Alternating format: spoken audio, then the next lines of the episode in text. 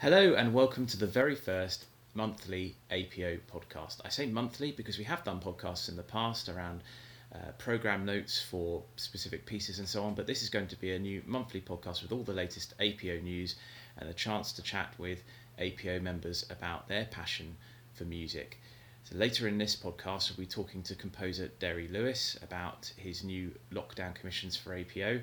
But joining me live, as it were, we've got two APO members, two of our APO stalwarts. We've got trumpeter Helen. Hi. And violinist Chico. Hello. So let's just, for people who don't know you, uh, let's help them to understand a little bit more about you. So, Helen, you're a valued member of our trumpet section. Um, and you're indeed a, a, musicologist, so your sort of day job is as a, a, lecturer and somebody who looks at study of music and learns about music and so on. Um, how long have you been in APO? Uh, I've been in APO for 15 years, Andrew. The first time I came, a colleague of mine was uh, playing for APO and invited me to join the section of one of your August repertoire weekends, and basically I never left. I've stayed. it's shocking how time flies when you're having fun, I isn't it? Can't believe it's been 15 years. It really does seem like yeah, yesterday. it's shocking. It really is. Well, of course, I joined as a trumpeter, and then I've stayed and made lots of noise, and then got involved with every time you do an education event or uh, asking you questions in front of an audience for our pre-concert discussions, so of course, which I have to say is becoming one of my favourite things to to find the difficult question. yeah, so uh, audience members will be familiar with Helen as, as the chair of our pre-concert panels. Uh, and uh, and actually, I think the last time we did that, or one of the last times we did that, you actually left Chico in a bit of a hole, didn't you? I did. It was excellent. well, Chico had said, to in my defence, please don't ask me, and then gave me a topic and I thought it was a prime to therefore ask Chico because he'd been thinking about it. So of course I then asked. Absolutely. and the answer yeah. was perfect. And Chico, Chico, you um you were actually leading for that concert, weren't you? Um, and uh, I think I think she actually made you play some stuff as well in front of I everybody. Did, I did. Yeah, I was. I was. I, I wasn't leading the entire orchestra. I was uh, principal second for that concert. Oh, okay. um, but but but yes, it was uh, something a lot scarier than I was expecting to have to do in front of an audience, uh, to play all by myself. Oh. So, so yes, but it was good all, fun all, nonetheless. Not all by yourself by Toni Braxton. That, that is, that, that, no, uh, and it's not. That's not Toni Braxton. That's "Unbreak My Heart," Andy. Oh God. Um, so maybe we should leave the pop culture references to, to, to crews that can handle it a little bit better. Well, Chico, you've you've been uh, a member of APO for well, technically, I guess it's longer than Helen. A longer it, than it, Helen. It's not really, yeah. is it? Well, okay, so um, Andrew and I know each other from years back. We were both at Reading Youth Orchestra together and then uh, studied music at Cardiff University together. So when APO first formed, I played in one of the really early concerts, um, which I think was in 2003, and it was Roger May's uh, Euphonium Concerto, I believe, yeah. which was, was, the, the first, first APO yeah. Young Composers Commission, uh, which was really exciting. Uh, and then it was also followed by Dvorak, so it was a, a really fun program.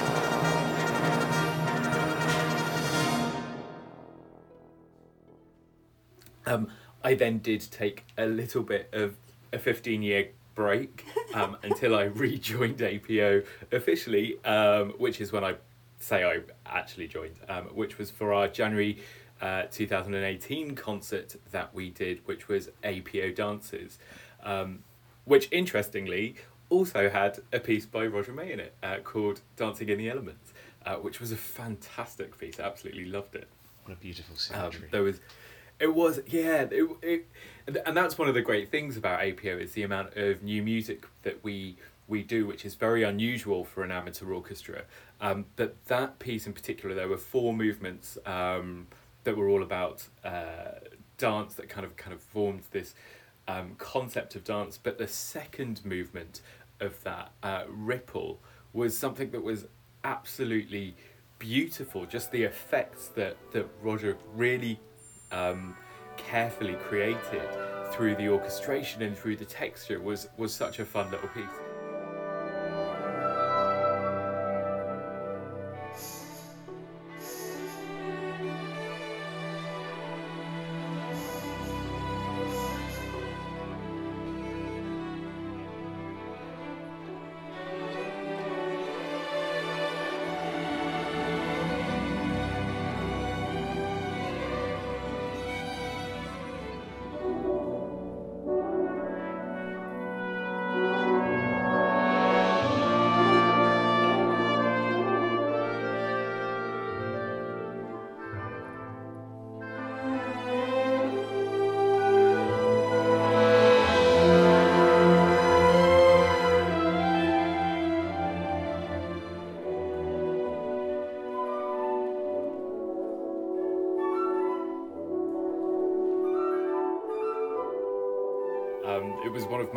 Highlights to be able to listen back to, to Ripple once we'd recorded the concert. We also played the, the Danzón number two by uh, Marquez, which is made very famous by Gustavo Dudamel. One of my the favourites. Simon Bolivar Youth Yeah, that's one Orchestra. of mine too. Um, and then in the second half, we had, I think, possibly the most, certainly from a conducting perspective, the most difficult piece um, we've done, uh, and certainly from the orchestra perspective, right up there as well. So that was the Rachmaninoff Symphonic Dances. Uh, they are Absolutely. rock hard. So Helen, we, we talked a, a little bit about your, your day job um, as a musicologist and an academic, but you also have uh, a kind of passion for sharing music with a, as wide an audience as possible, which fits right in with APO's philosophy. And you Yeah. are actually a radio presenter as well, aren't you? I do. I'm presenting two shows on hospital radio. So I present for Radio Wey, which goes out to Ashford and St Peter's Hospital, and then a series of care homes and elderly care homes in the region. Um, I do that partly similar reasons why I love APO so much. It's engaging with a wider audience and debunking the myth that classical music's elitist. I don't believe that whatsoever. I think it can be open to absolutely anybody. So yeah, my radio show looks at any music written for orchestral instruments, whether that is music for video games, film, concert hall, opera, ballet, you name it. Uh, and I have a two-hour show goes out on a Sunday afternoon to the hospitals, and then that's repeated on a Tuesday evening. But then I also do an audio book which is interspersed with classical pieces. So the first series I did was all the Sherlock Holmes stories. I got Sherlock Holmes plays the violin. So every time a story had a particular issue or a topic, I'd select a violin piece in the middle that would uh, fit with that. Then I did some Winnie the Pooh stories, particularly for the children's wards, and used music from children's films interspersed. And now I'm about a third the way through Edith Wharton's The Age of Innocence, which of course represents the American social life around the Opera House in the 1870s. So I'm interspersing music from about 1860 to 1880 around that to talk about how the orchestral language changed. And it, it's actually paralleling the story and the dialogue of how you discuss and have meaning without words. But no, everything I do as a musicologist really is about how does music express a meaning whether that's an emotional meaning, whether that's a political meaning, or what have you, to its audience. How, how do we communicate in a non-verbal fashion? And that, that sounds like such a fascinating way of compiling programs together. Again, very much in line with the way that we try to think about what we put on at APO. Are you doing all that from home at the moment? Yeah, I'm recording at home, so I've got a compressor microphone and the speaker set up. Um, and obviously, being at home and not in my work office, I've actually used an open source software because obviously, finances as they are, you can't just suddenly buy everything brand new because of lockdown. So I've had to learn some new software to do it. Um, and I produce, I usually try and get one show recorded a week, and I'm recording about eight weeks ahead. There's a couple of presenters still going out live, but it's very difficult to get the um, hospital linked up because we have to link up to the unit that's actually at the hospital. It's in the old Second World War uh, phone exchange at St Peter's. That does actually remind me uh, the way you're talking about having to connect up to the phone exchange. Um, one of my previous roles, I was a technical producer um, at a national classical radio station. Um, and I remember on my second week on my own, um, I was presenting, I think, the chart show, and uh, my presenter wasn't in the studio with me, but he was uh, in um, his uh, second home in Yorkshire, where he'd had a full uh, studio fitted out into one of the rooms that was noise proof and everything. And I was panicking because I had to connect up via an ISDN line and, and technical things I really didn't know anything about. Um, and it was a new computerized software for me in terms of playing everything out. We were going really, really well uh, on the chart show. And then there was a moment where I had somehow deleted from the automatic scheduler system uh, number seven in the chart. So there was like basically, but I had no way of telling my presenter because he was already midway through um, the the announcements of it.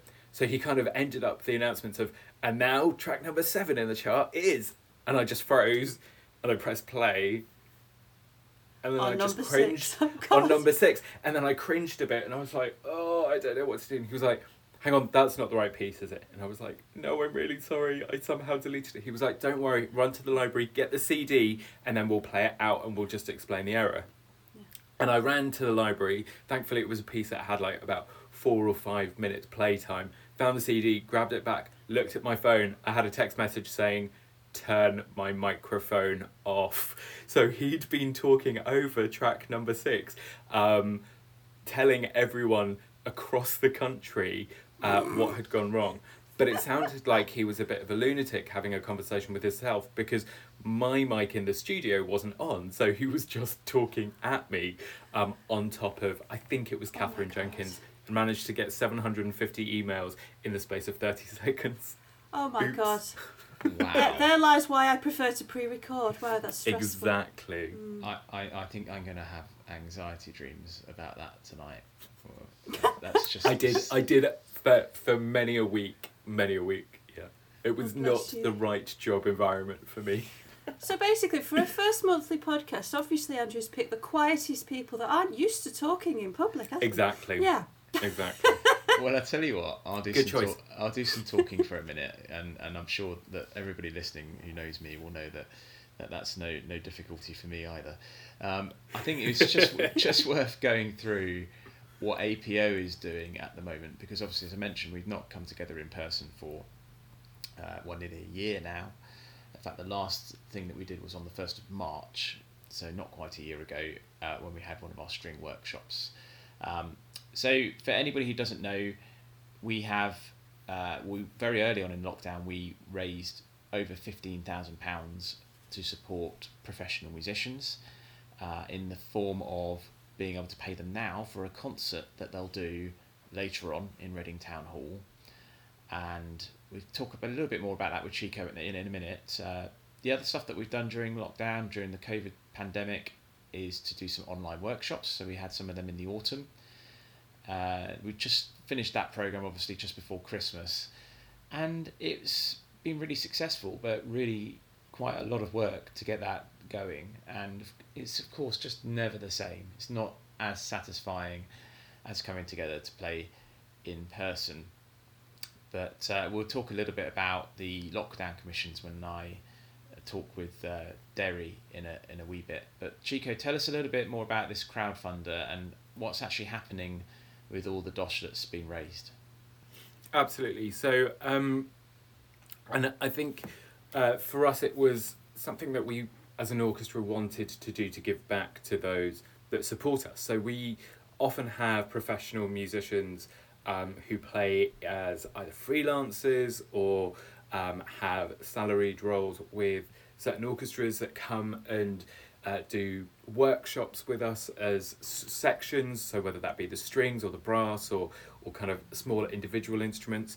Um, and sometimes they may well support and play on our concert days when when we had that uh, when we had a space um, in a particular seat in the orchestra.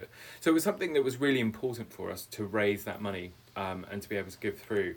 Um, I kind of went back to one of my slightly historic roles, which was as an orchestra fixer or an orchestra manager, um, where I would book all the players and um, went out and contacted a whole bunch of musicians, which has been wonderful to sort of connect with them and to hear how they are interpreting the support that we're giving to them. And it's made, um, whilst it's not a huge amount of money um, for each individual player right now. it's something that will um, grow because of the way the financial structure works. We're kind of giving a flat fee right now, and then on the concert day, um, musicians will then get additional fees, including their, their transport paid and um, whether they sit up to be a principal or if they have to play more than one instrument, that kind of thing.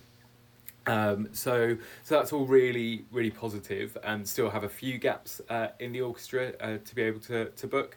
Um, it has been a little, um, I guess, sad for want of a better word, where we've approached some musicians and they've been um, really happy about the concept, but haven't necessarily known whether they can take it on because they don't know at what point when the world um, reopens again whether they'll still be a musician, whether That's they'll still be living in an in an area, and they've had to take on second jobs, you know, as um, care assistants in care homes or, or things like that, um, in a way just purely to financially survive because they have been.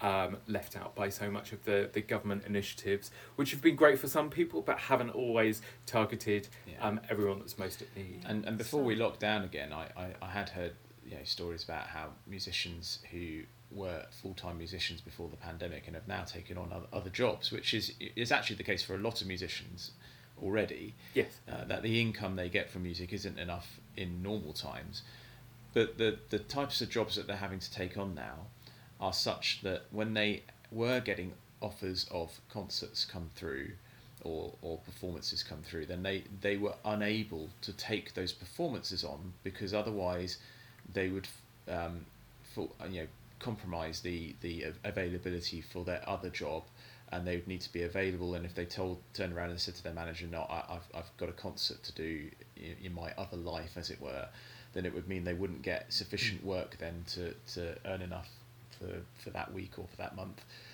to live by. So it, it is really problematic, and it, it, it it's very sad to hear surveys done by the Musicians Union and the ISM and so on, which say that a lot of musicians are worried about whether or not they will be able to continue with what has been their vocation, um, and they've spent years training for, and have given pleasure to thousands and thousands of people through doing so uh, it's it's a real shame, and it, it, I I think that uh, we we are doing our all we can uh, as a s- small amateur orchestra to show solidarity with those musicians who, as you say, come and support us uh, and what we do in terms of music making and and mean so much to us. One other group that we've um, always supported are young composers. One of the composers that we've commissioned in the last few years is Derry Lewis, who finished his studies at the Royal Welsh College of Music and Drama last year, and he's been commissioned recently to write a uh, piece for APO, which is a full orchestral piece, which we performed uh, after lockdown is lifted and we are all able to come together again. Uh, but we've also commissioned him to arrange that piece for chamber forces, and so I caught up with him earlier this week to ask him about his life as a composer during lockdown and how he's getting on and what he's done for us.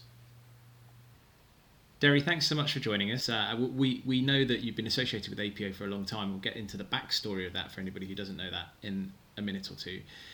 But just for the moment, tell us what you've been up to from uh, a, a composer's perspective. Well, I've just finished a wonderful project with the Corvus Consort, who are a young vocal group, and the project was called 12 Composers Composing. So it was a sort of 12 Days of Christmas reimagined.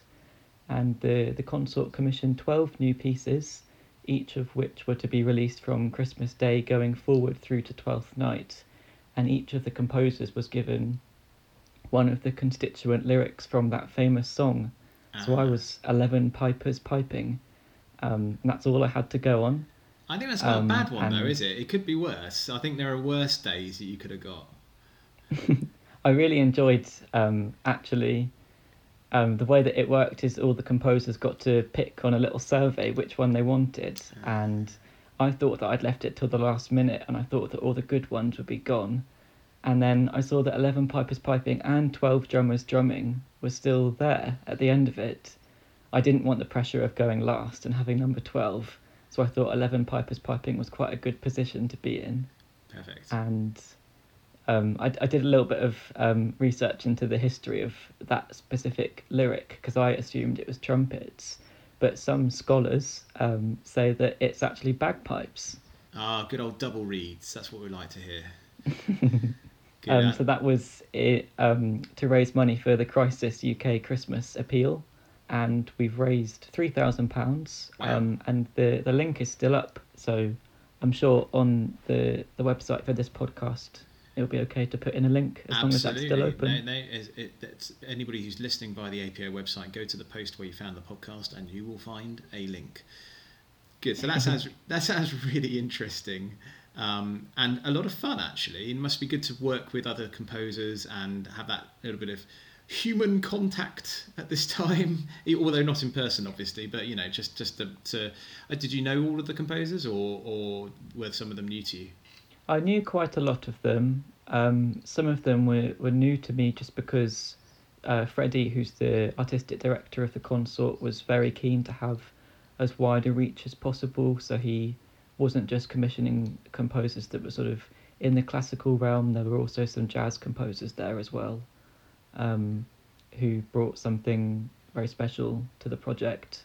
We had sort of as close to a um, a social um, we had sort of a group rehearsal on Zoom where some of the composers were there, all of the choir were there, and we just got to speak about the, the pieces and share our experiences and then sort of watch everyone miming as they put themselves on mute and then actually rehearse the thing as well. So Now- it was wonderful to connect with uh, new people. The choir was all, all completely new to me, um, and then also to be with composers that I know as well. Perfect. And I'm right in saying that you completed your studies at the Royal Welsh College of Music and Drama last summer. Yes, I had I had a, a Zoom graduation. We graduated actually over Zoom. um, we all dressed up anyway in my front room and and watched the ceremony. But yeah, that was a probably the biggest thing I did last year was I graduated finally, and it seemed very full circle when you contacted me about writing a new piece for APO, because my journey with APO started initially the year before I was at university. So it all sort of came together again. Brilliant. And uh, have you gone on to other studies now? Or are you just freelancing? No, I'm I'm in the big wide world. Um, the the thing that won't be named sort of got in the way of any um, further studies or sort of um, nine to five office jobs. So I'm enjoying the gap year that I never had. So you mentioned that you got involved with APO the year before you went to university. Um, of course, I know the answer to this question, but people who are listening won't necessarily know how you came across us. So tell us how we got to know you. Well, initially, I was very keen to have some sort of contact or experience with a local orchestra because it's just something that I'd never done. I came to um, performing music within a group quite late in my musical journey. Most of it was quite um, isolated as a pianist.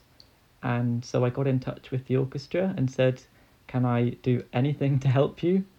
Um, and so I, I turned up and folded programs and I think I took a register once uh, for a rehearsal, which is very nerve wracking.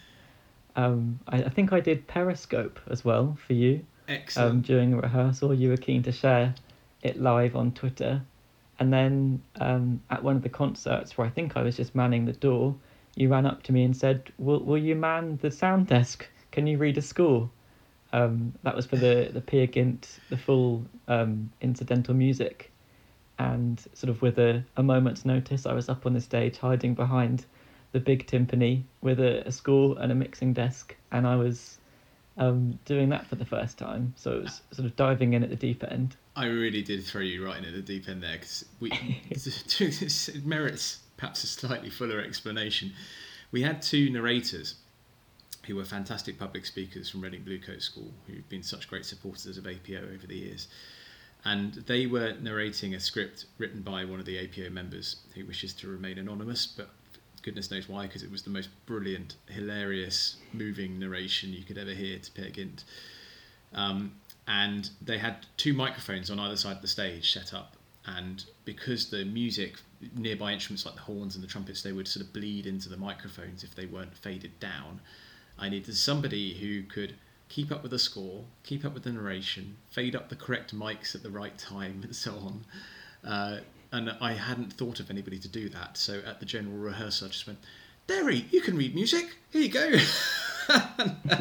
and I think this was at a time in GCSE music, um, the course that I took, we didn't really have to read scores. So I was only sort of, you know, six months into actually having to look at a score and follow along all of those staves rather than just the right hand and left hand of the piano that I was used to. So it was really quite scary. And I had no idea. I don't think I had any idea at that stage that you were a budding composer. Um, a, budding composer sounds a bit odd, doesn't it? A composer. Um, and I, I, I don't know when I realised this, but that led to us commissioning you for a piece in 2017. I, I, think the commission may have been 2016 for a performance in 2017 which was for our Route to the River event. So, what piece did you write for us then? So, I was inspired by uh, the view from the Reading Station concourse, which looked out in the general direction of the Thames. And the name actually came from just my notes. I knew I wanted to write a piece about the river, and I just scribbled down river image quite crudely um, as a, a sketch title and that's how I started referring to it with my teacher. And then one day my teacher said to me, uh, "What's the actual title for this piece?" And I said, "I think I've I've grown quite fond of River Image." So that piece was um, in its original form. Um, it had a very dramatic open to catch the attention of the public as they drew by, and then it sort of melted into a much more lyrical uh, evocation of the, the meanders of the river, and then those two ideas sort of collided together into the finale.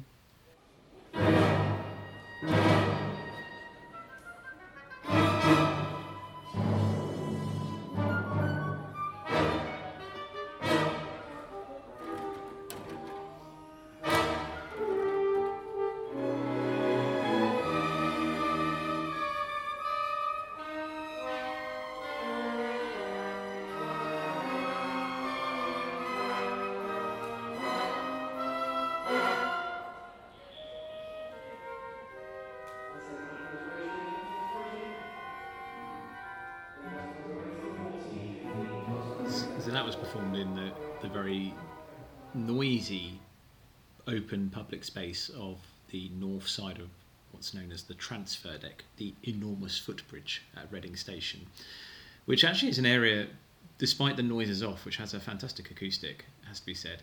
But I had always promised you and Alice Knight, who was the other composer we commissioned for that event, that we would give a concert performance of those works that we commissioned. Um, but you had to wait quite a long time because that was in October 2019. And you said that you would slightly revise the piece, and I think slightly revise is, is possibly generous because it, it, it was quite a different work when I got hold of it the, after you'd had a go at it, wasn't it? I think it was a, a wonderful ex, like experience or opportunity for me to take those building blocks that I'd suggested, which then was in my first year as a composer, and then to come back to that two or three years later. Um, initially, I honestly did plan just to sort of tidy it up and clean up the edges, but what happened in the end was the exact same material but just treated in a different way. And I think um, the way that I treated the orchestra in the first version of the piece was sort of like a kid in a sweet shop. I was grabbing at every single sound available and mixing them all together so it's not a rainbow of colours, it was just slightly more muddy. And so the resulting version of River Image, which was done in 2019, was sort of a distillation of, of those ideas that become much clearer to the audience. And the journey of the shape of the river becomes much more apparent and I think much more interesting.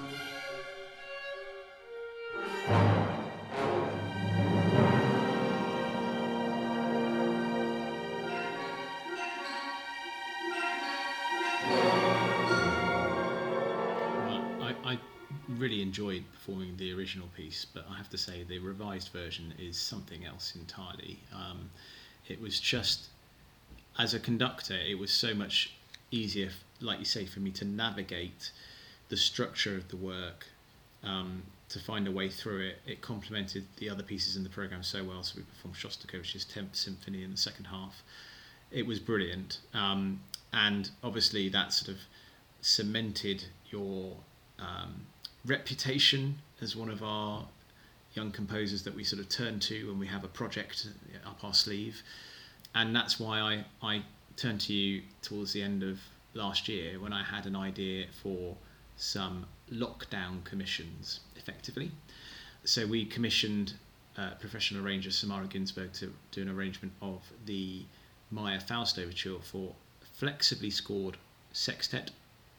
And uh, and then I also asked you if you'd be interested in composing a work for full orchestra that we could eventually perform in a normal concert whenever normality returns. But there was also a very challenging element to the brief around a flexibly scored version and some other pieces as well. So tell us about that because you've literally just delivered the score and parts, or scores and parts, I should say, and we're just beginning to get our teeth into that now as we plan a return to normality, we hope later in the year. Well, I was so delighted when you asked me to write a new piece, and immediately I had lots of different ideas. I know that a lot of composers, you know, like every other artist or performer, sort of felt very isolated, surrounded by the same four walls. And so, any chance to be creative was sort of like fireworks going off. I had way too many ideas. And my instinct was to let those ideas ruminate and cook a little bit and leave writing the piece until a little bit later when the dust had sort of settled. And it wasn't really until I can't remember when it was, but it was quite late into the year in 2020 when the orchestra, when you had shared the news that the piece was going to be written, and you had quite an emotional response. I think you were sharing it live on Facebook, mm. and seeing that emotional response sort of solidified to me that this piece needs to be something joyful, something hopeful, and something that celebrates the the feeling of coming together with a group of performers or artists or um, you know sports teams anything like that where we come together and it's it's about that experience so uh, the piece is called joy a very simple title um, in quite a big shadow there's uh, another piece you might have heard of um, ode to joy um, oh, which really? I've not, I've not heard of that one. yeah. Um, it's a couple of years old, you know. And so this this piece, Joy, is sort of an ode to community music because it's it's the lifeblood of so much of artistic activity, not just in this country but around the world, and it's that sort of excitement, anticipation of rehearsing, performing, listening, organizing, everything that goes into a concert that I wanted to capture in this piece, Joy. And of course, at the moment, none of that can happen. Um, we can't come together to play. We can't put on concerts. We're recording this in early January 2021, uh, when it looks like lockdown is just about to get even more stringent. So, part of the brief was to produce a flexibly scored version for sextet so that you can take within reason any combination of instruments and instrumentalists and when we're allowed to play together again in groups of six we can throw ensembles together fairly easily and everybody can take a part so you need you need a rough spread of bass to treble um, to cover those parts but also right now all we can do is play by ourselves and uh, there was an element of the commission which relates to that as well. Tell us about that. So, um, after the orchestral piece was completed, then I had to boil it down into these six parts that you've mentioned. And for a composer, that's sort of going against the instinct. We're taught to make every instrumental part very specific towards each instrument. You know, a, a part that's written for the oboe shouldn't feel like it's written for anything else. It's very intrinsic into the way that music sort of um, from the late 1800s onwards has been written and so to write something that's I, I think i described it as like instrumentally neutral was quite a challenge so it took a lot of listening and a lot of just looking at the basic building blocks of the orchestral piece and discover I, I had to sort of think about what is the most essential element that you hear and how do I distill that into six parts? That's a really different um, compositional challenge, isn't it? I mean, has it been a useful exercise to have to sort of think in that way, slightly differently? It, it is a very useful challenge because it's like having a, a bird's eye view of the structure and of the each line that's going on. A lot of the parts in this chamber version are sort of um, the combination of two or three instruments that are you know sometimes traveling in different directions sometimes completely different ranges. And um, it really is quite challenging to take a step back from my music as a composer and look at it as an arranger.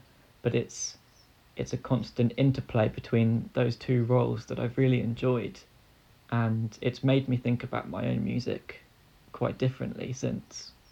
I bet. And then going back to what I was saying before about the the extra element of the commission for solo instruments, what's that all about? So you also asked for some solo pieces that are inspired by I think you said textures, and that was my main sort of inspiration. Um, so I I took out three ideas basically from the orchestral piece, and I sort of imagined them as um, threads that I'm then sort of spinning out. So the first piece is called Fanfares, and it's inspired by this quite simple gesture. It's sort of like um, if you imagine a swell of sound that pops at the end, which is quite um, a big part of the orchestral piece, and so that becomes the the essence of that first piece. Then the middle uh, solo piece is called Surfaces, and that's sort of like the slow movement of the set in the orchestral piece, there's this sort of warbling woodwind figure, which just sort of bubbles away. And the third miniature? The third miniature is called Lights, and it's not really inspired by material specifically from the piece, but it's inspired by the gesture and the drama of um, silence or near silence, and then a very loud outburst. So it's um, a little bit tongue in cheek um, it's very fun to play, and I think it sort of rounds up the three quite nicely. They're packaged together almost like a, a, a miniature sonata. Yeah, and actually, the, they remind me of the sort of miniature versions of something like, uh, speaking as an oboist, something like Britten's Six Metamorphoses after Ovid. They they they look like they work perfectly, and I've got you've actually said to the players in your kind of introduction to the pieces that they can almost treat this as a kind of uh, a springboard for improvisation. They can they can play with it. So obviously, players will play it on their instruments, and that will sound different in itself. But you've actually encouraged a lot of creativity from the APO players when they're when they're play when they're learning these pieces, haven't you? There's sort of um, when you think about the big composers, Mozart, Beethoven, these sort of great genius figures. Um, from a historical point of view, there's the idea that what is written on the page is final, it's absolute, it's concrete, and that any deviation from that is wrong. And I really want to challenge that idea that the composer is the be all and end all because without the performance of the music, the composer's work is nothing. And with these pieces, especially, I really want to encourage curiosity or playfulness with the material as if to say, It's my offering to you. Here's what I've given. Now give something of yourself. Make the pieces your own. Paint it, you know, in your own hand. So that was Derry Lewis, who I talked to earlier in the week, and I can't wait to get stuck into the chamber arrangements when we're allowed to come together and play again in person. Uh, and I have already started looking at those miniatures uh, on the oboe. Got some funky ideas as to ways I can record them, do some uh, funky stereo effects, maybe add a, bit of, add a bit of artificial reverb in places, and uh, have a play with them and experiment with them.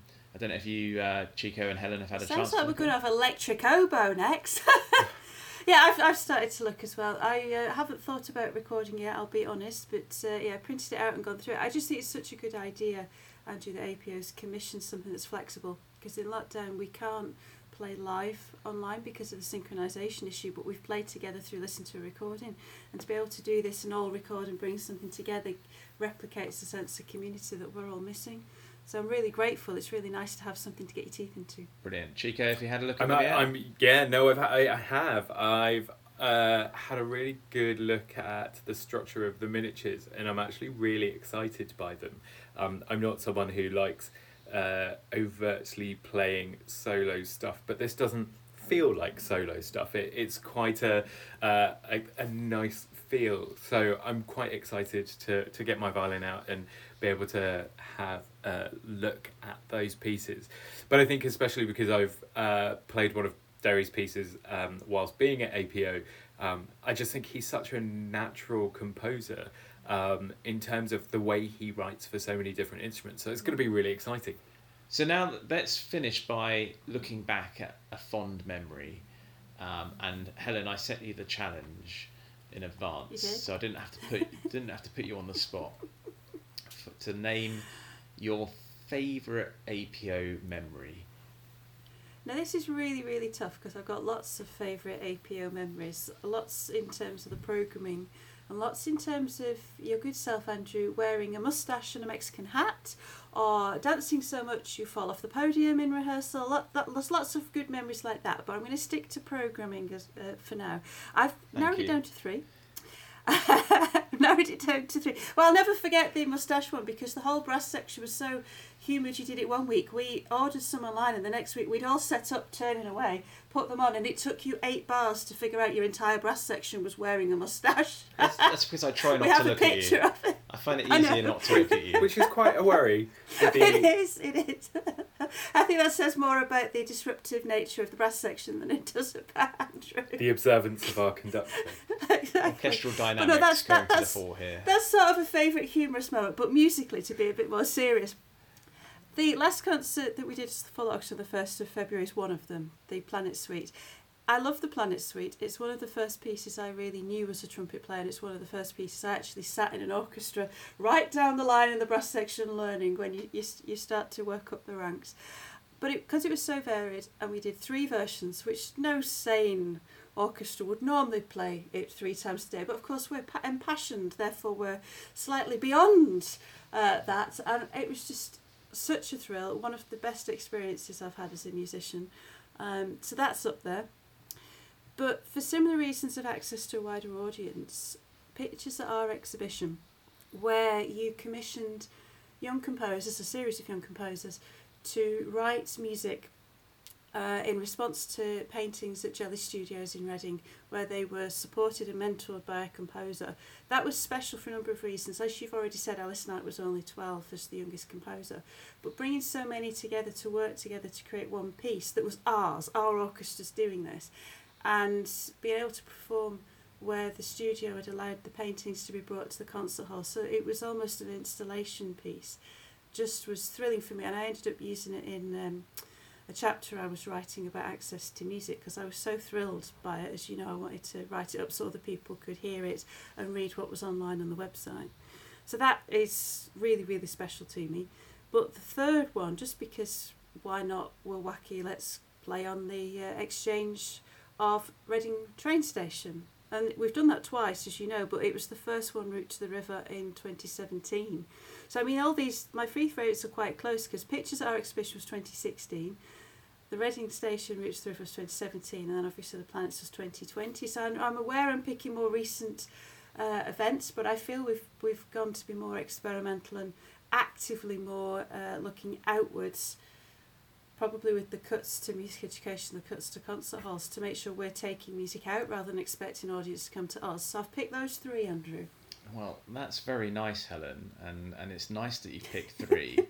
But I think you'll find I asked you to pick one. So I'm going to press you. I'm going to press you to, to decide which of those is your favourite APO memory. Come on, put you on the spot now. It's tough. I think because of what it meant to the audience and the feedback, I'm going to go for pictures at our exhibition in 2016.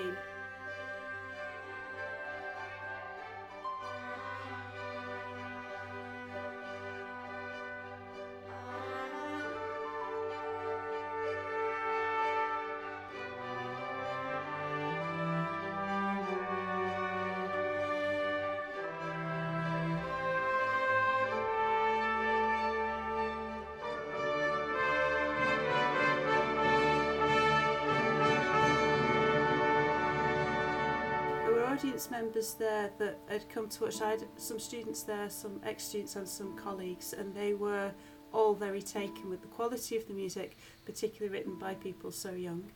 There was uh, performance students that were postgrads that I teach would take with the quality of the performance. I think when I'd said amateur orchestra, they were expecting something else, and they said it felt like a professional concert to them, which was great.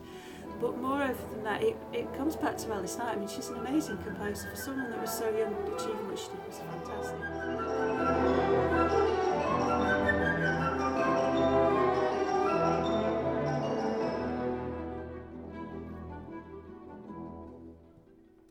Be really cheeky and jump in? Because I know that you haven't asked me this question, but I would I would love to answer it and, and be able to take one of the other well, concerts. That's all we've got time for. Thanks very much on uh, for, for joining us.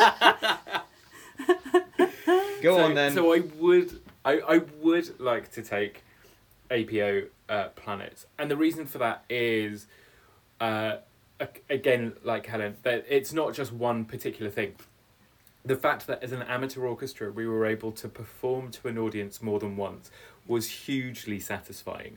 Um, amateur orchestras never get to do that. You either work for a project or you work at weekly rehearsals. You do one performance and that's it. Doing three in a day was fantastic and exhausting. Also, and exhausting. Um, but um, I, I think there was also an element of the fact that we actually targeted our um, audience to, to to kind of enjoy this in whatever way they wanted to. So the first two concerts were what we classed as relaxed performances, where we specifically encouraged people that wouldn't normally feel comfort comfortable to come to a concert hall to participate.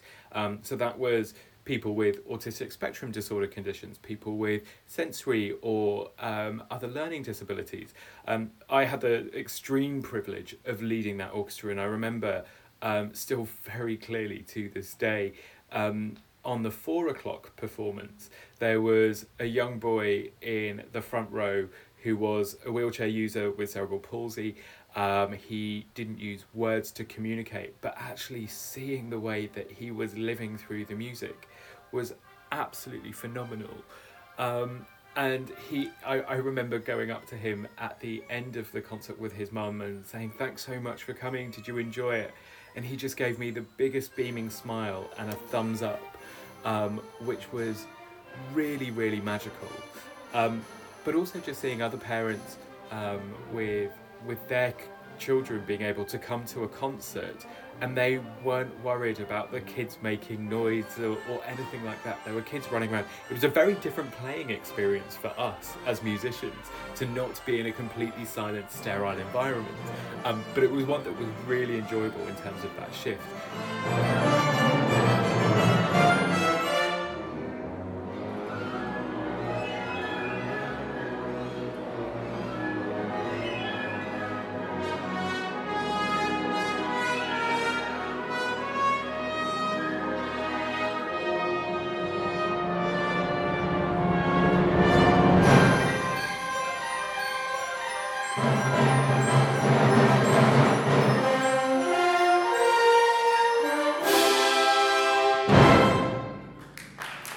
Fair play. No, no. It's very. I, I'm not going to tell everybody what my favourite APO memory is because, uh, well, we'll save that one for a future podcast, and it kind of changes every day anyway. So there's no point in that. We should save it for a charity event where we can all uh, bid for getting your top three favourite performances. I don't, I don't think anybody would buy that, but no, I don't think I would. Depends. I, I, I, I think the brass section would bid to pay for the repeat of the moustache and the hat in a performance, not just in rehearsal. Or some of those where you sing the entire piece through in rehearsal. So we hear Andrew trying to emulate the violins to the oboe to the trumpets. I mean, that is just, So it is bad. so much fun. I often sit there laughing so much, I have pain in my ribs. And then we get told off for not being able to play it when the beat comes down because we're still laughing. It's so much fun. But I'd pay for that. well, I think In most public. most people would pay for me not to sing. Uh, frankly, um, I am one of those people. I think it was. I think it was when we were doing um, Scheherazade by Ravel um, with a wonderful uh, singer called Karen Spate, who wasn't at all of our rehearsals. So Andrew decided to quite often fill in her part Yes. um, vocally, and we were just like, "No, can you just stop? Because I can't." Fill in the part vocally, but also trying to emulate movements Yeah, as well. It was Absolutely. fantastic. Although one of my favourite Andrew moments, as we call them affectionately, was the end of a approach. You're going to tell me what it was now, because I can't remember. And you, we, you were holding the card and you screamed, "Come on!" yeah, I have Was it no memory of that. It was just it was Shostakovich Leningrad Symphony in the concert hall in Reading, and um, yeah, we held the last note for frankly a bit longer than we ought to have done, um, and I I do remember sort of trying to give it a bit more oomph for the very final part of the chord, which is very loud anyway, and you know, sort of grabbing my stick in my left hand and, and then thrusting a fist out. But I have no memory. I remember doing it in rehearsal, but apparently uh, it's so the chord was so loud that nobody could hear it apart from the front desk. But everybody could see me saying, "Come on!" And I have no memory of doing that whatsoever. So taken with the moment was I. Um, I love how this podcast has taken a massive turn in terms of let's talk about all the things that APA are doing to our favourite Andrew memories. Well, it's good because the listeners um, might not, unless you're a player, you won't see Andrew in the perspective we do. You normally see the back of Andrew. So we're giving you the tidbits, like the hidden bit behind the scenes. Well, I'm talking, kind of jealous of the audience. Yeah. Talking of seeing the back of Andrew, we'll, we'll end it there. Uh, and um, of course, the, the beautiful thing about this is that I can edit the podcast as well. So who knows how much of what you just said will actually make it. We'll it into know, the we'll know. cut. We'll know. Yeah. it, it will be a wash on social media that we've been censored, Andrew. Yes. Cancelled. Cancelled.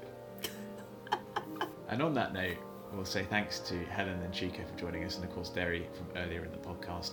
And we'll be back next month with a couple of other guests, perhaps those who are slightly less willing to talk about my antics in, in rehearsal. And It's all uh, right. We'll prime them, Andrew. We'll yeah, prime them. yeah, and uh, I don't think you'll find any that are willing to hold back on that. Okay, well, I- I'm sure I can find some if I pay them enough money.